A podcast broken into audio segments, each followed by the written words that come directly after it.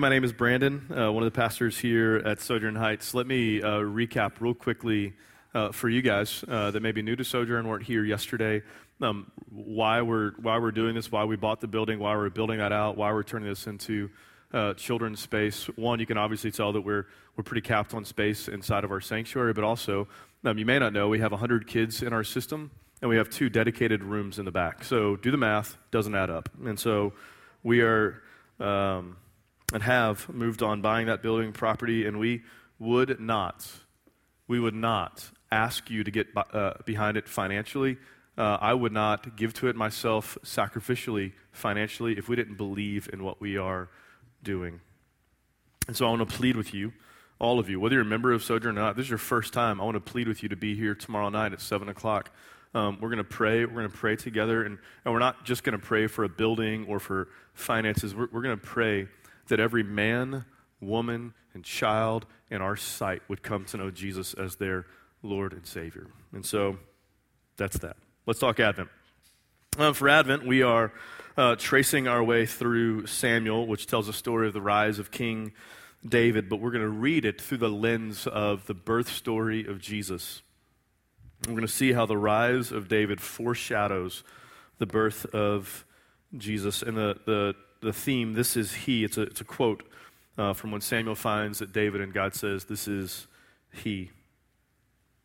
And we're going to see how the Bible is inviting us to see Jesus as the true He of the story, the subject of the story and fulfillment of all of God's promises to His people. And then in the first part of 2018, we're going to continue going through uh, Samuel. Now, the book of Samuel uh, records some major shifts in the life of Israel, the religious and political life of Israel. And it tells a story of three primary figures a man named Samuel, Saul, and David. And the, the type of literature that it is, it's this epic hero story. But here's the thing this epic hero story begins begins with a small town humble barren woman. And the question, the question is why? And so here's why. Samuel is written into an incredibly dark season in the life of Israel. It was this season of just complete moral, religious, ethical, political, just chaos. It was um, this season um, where uh, it, it, Samuel picks up where the book of Judges left off, which recaps this chaos that was Israel at the time. Uh, and, and Judges finishes with this line everyone was doing what was right in their own eyes. And Samuel, picking up uh, where this leaves off, is written in a really fascinating way.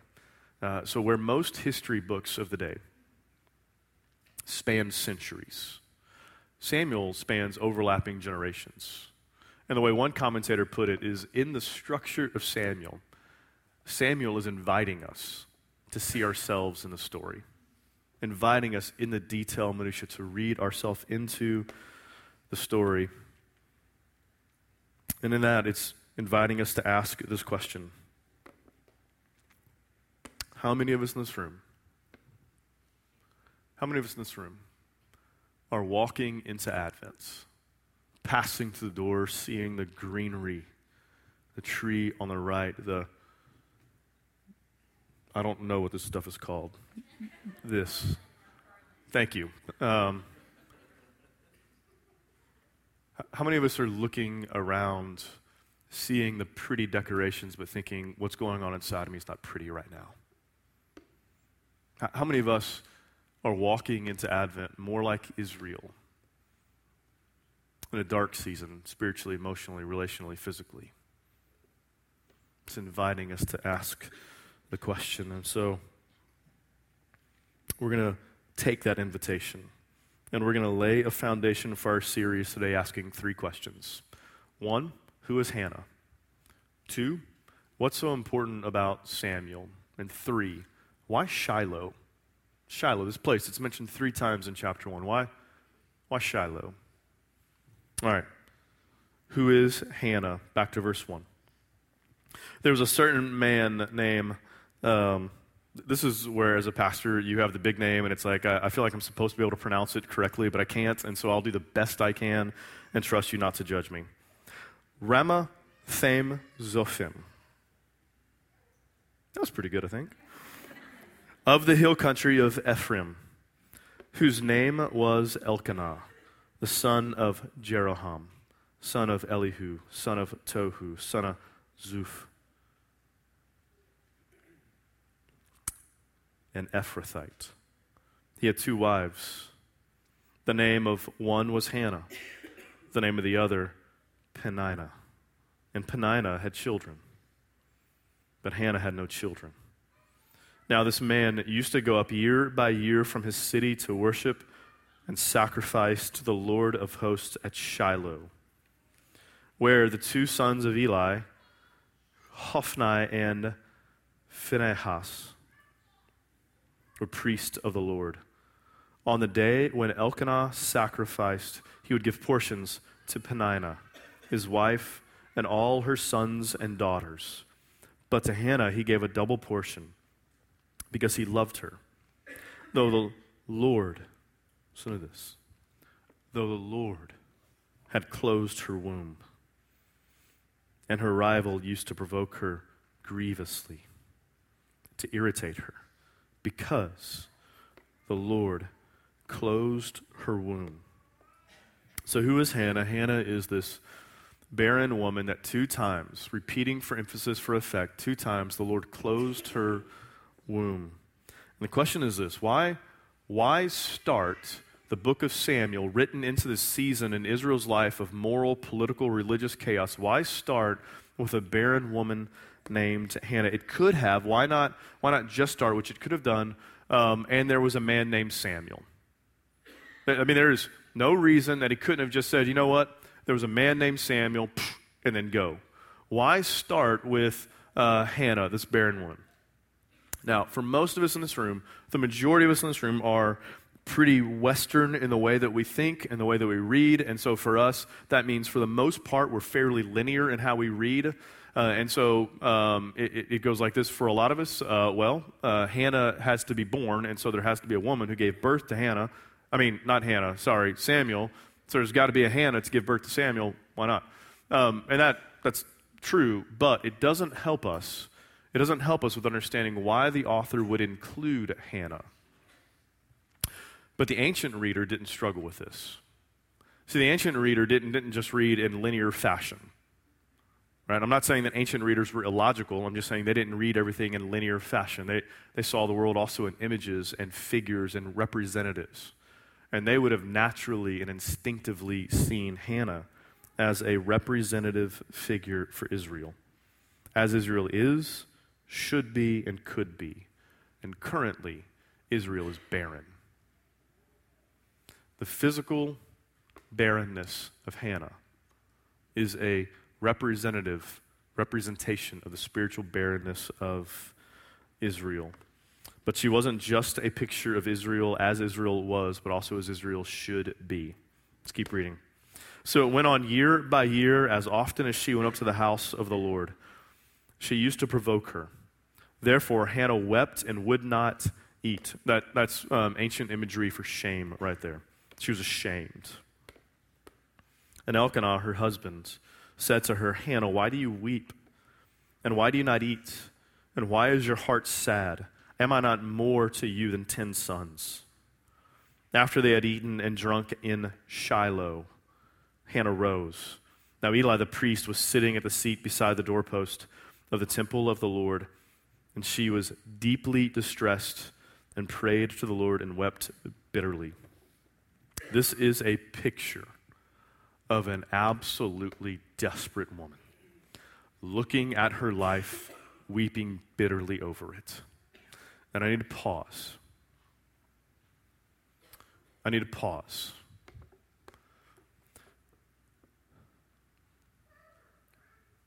Because reading ourselves into the story at this point is far too easy for some of us in the room. There are some of us in this room who hear us talk about 100 children, two rooms, moving to the building. And while we're excited for those around us, the wrestle and the weeping, bitter tears of infertility are far too real.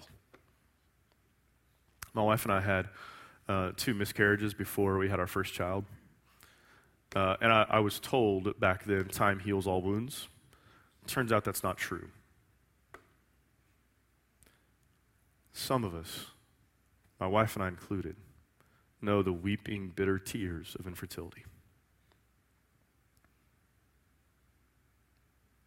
But Hannah, as a figure, as this picture of Israel, and I want to say this if that's you in the room right now, the Lord loves you, the Lord sees you, and the Lord is with you. Back to the sermon.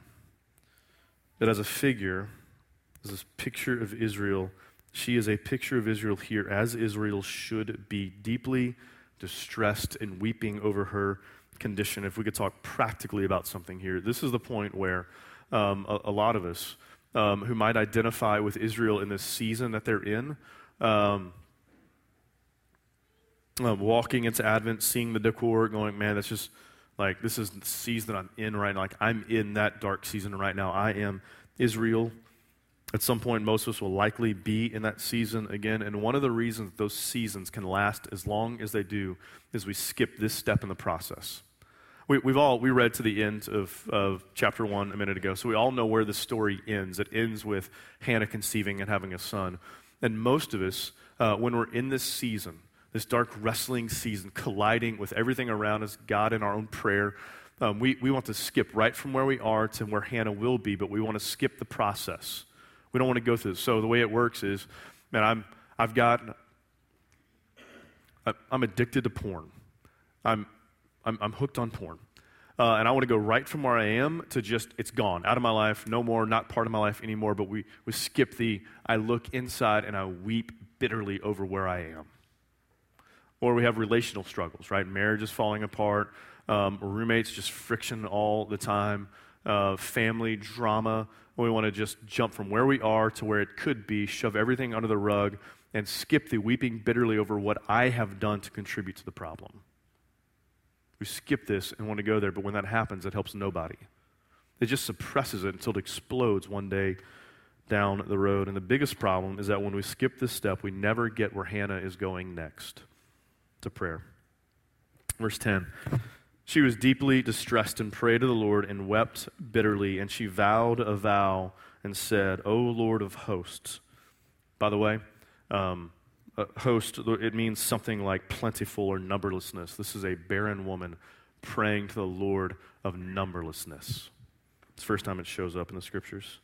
If you will indeed look on, your, on the affliction of your servant, and remember me and not forget your servant, but will give to your servant a son. Then I will give him to the Lord all the days of his life, and no razor shall touch his head. As she continued praying before the Lord, Eli observed her mouth. Hannah was speaking in her heart. Only her lips moved, and her voice was not heard. Therefore, Eli took her to be a drunken woman. And Eli said to her, How long? Will you go on being drunk? Put your wine away from you. But Hannah answered, No, my Lord, I am a woman troubled in spirit. I have drunk neither wine nor strong drink, but I have been pouring out my soul before the Lord. This vow of a vow is a promise made to a deity in the context of a prayer every time. And a Nazarite vow was an extreme devotion, which is what this is devotion uh, to God. And it would have been understandable for her. If Hannah looked at her life, looked at her um, childless state, and said, This is not fair. This is not fair. I'm looking around at everyone around me. They're not struggling, but I am. This is not fair. And if I'm a friend of Hannah and I'm sitting with Hannah at a coffee shop, I, I, I would be inclined to say, You're right, it just doesn't seem fair. It just doesn't seem fair. But here's the difference in her in Israel. That when she looked at her life and looked around, it led her to this desperate prayer, pouring her soul out before God, where Israel as a nation offered their soul up to other gods. And in that contrast, in that contrast, we see the choice that we have before us. When we look around and are prone to say this isn't fair, does it lead, will it lead, could it lead to out of trust pouring our soul out before God? Or does it lead us to offer up our souls to other gods? Does it lead us away from God or toward God? That's the offer on the table. That's what we see in the contrast. Which takes us to Hannah as Israel could be. Verse 16. Do not regard your servants as a worthless woman, for all along I have been speaking out of my great anxiety and vexation. I wish we used the word vexation more. Then Eli answered, Go in peace, and the God of Israel grant your petition that you have made to him. And she said, Let your servant find favor in your eyes. Then the woman went her way and ate, and her face was no longer sad. They rose early in the morning and worshipped before the Lord. Then they went back to the house of Ramah. And Elkanah knew Hannah his wife, and the Lord remembered her. We need to talk about what it means to remember when, when we use the word remember, generally speaking, what we mean is a memory. Like, remember that time? Like, remember that time we did X? Wait, not X. Um, not that kind of church. Uh, remember that time we were playing ball and I dunked on you? All right, you can remember that one. Um, that's not fun. Why is that funny? That is an event that happened. Never, never in my life has that event happened.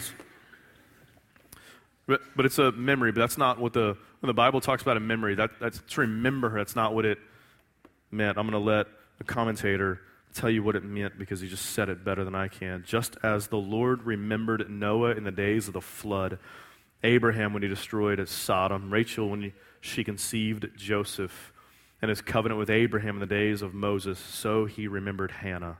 Whenever God remembered his people, it led to his action on their behalf that to remember Hannah is to act on her behalf. And since Hannah is a representative of Israel, he goes on and says, We will not be mistaken if we expect that this remembering Hannah will involve his remembering of his people. His acting on behalf of Hannah prefigures his acting on behalf of Israel. The question is how, which takes us to our second question of what's so important about Samuel. Verse 20. And in due time, Hannah conceived and bore a son, and she called his name Samuel, for she said, I have asked for him from the Lord. And God acts on her behalf by giving her what she asked for a son.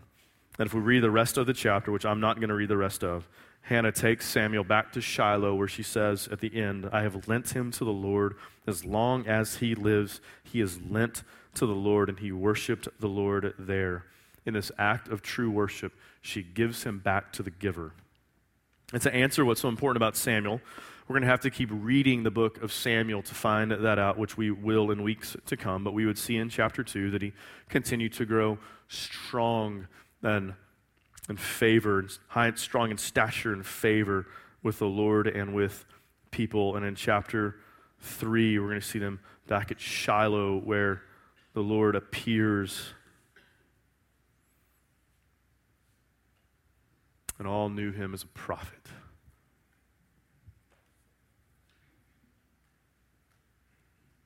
And a few chapters later, the people are going to come to Samuel. They're going to ask for a king, but a king like the nations. And so Samuel, we're going to say, is a forerunner. A forerunner to the king.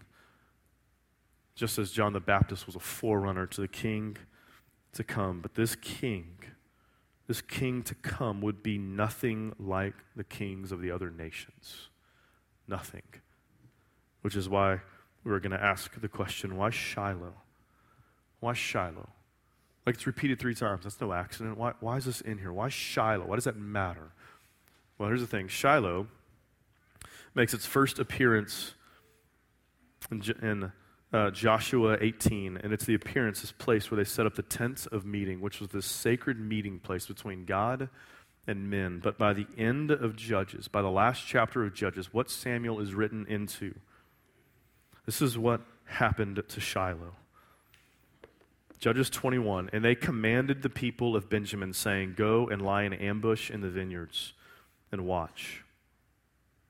If the daughters of Shiloh come out and dance in the dances, then come out of the vineyards, snatch each of them, snatch each man his wife from the daughters of Shiloh, and go to the land of Benjamin. What began as the sacred meeting place between God and man became the daughters of Shiloh being snatched, taken. And it became this place that exemplified the final, final verse in Judges, verse 25. In those days, there was no king in Israel, and everyone did what was right in his own eyes. So, why Shiloh? Here's why Shiloh. The entire narrative of Samuel, the entire narrative of 1st and 2nd Samuel is about reversing the spiritual barrenness of a people who did what was right in their own eyes. How? through a king that was to come. A king that would be unlike any king the world has ever seen. A king who would die climbing on a Roman cross, doing what was right in his father's eyes. What's Samuel about? Reversing spiritual barrenness to the true king to come.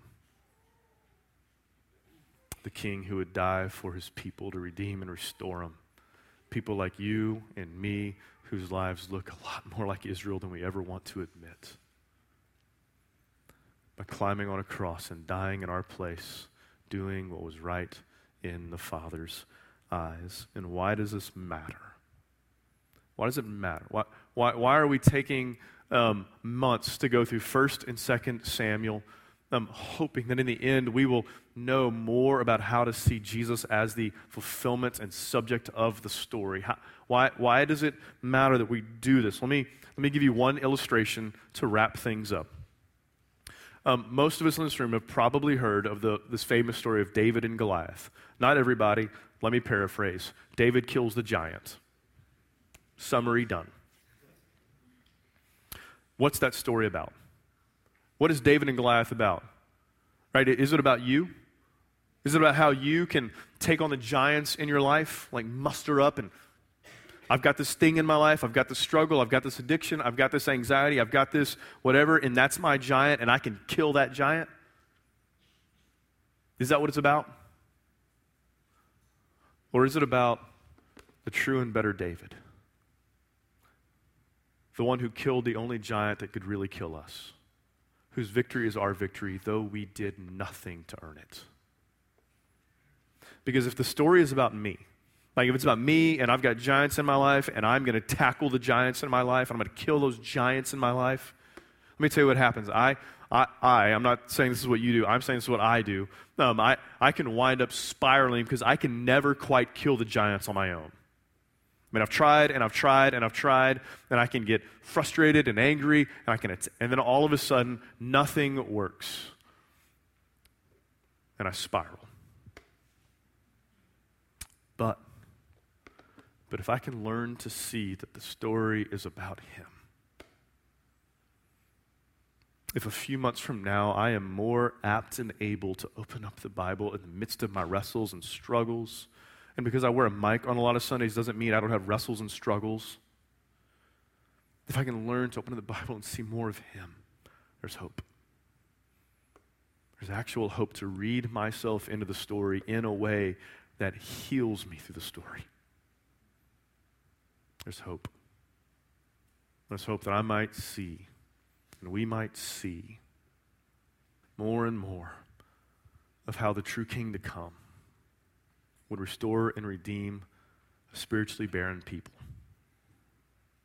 who I am more like than I often want to admit through dying on a cross, doing what was right in his Father's eyes. And may seeing that, may seeing that, bring this ancient story to bear on our modern giants. Let's pray. Father, would you help us? We, we, we know that we, we're, not apt, we're not able, we're not capable of simply opening up the Bible and seeing um, the, the beauty of your Son in it. And applying the beauty of your Son to our life, seeing ourselves in it, seeing Jesus as a. Like, we can't do that on our own. We can't do that without your help. We can't do that without your mercy. We can't do that without your grace. And so we ask you to do it. We ask you that through this story, through 1st and 2nd Samuel, you might more equip us to be your people, to read ourselves into the story in a way that's healing and not hurtful. We ask in Christ's name. Amen.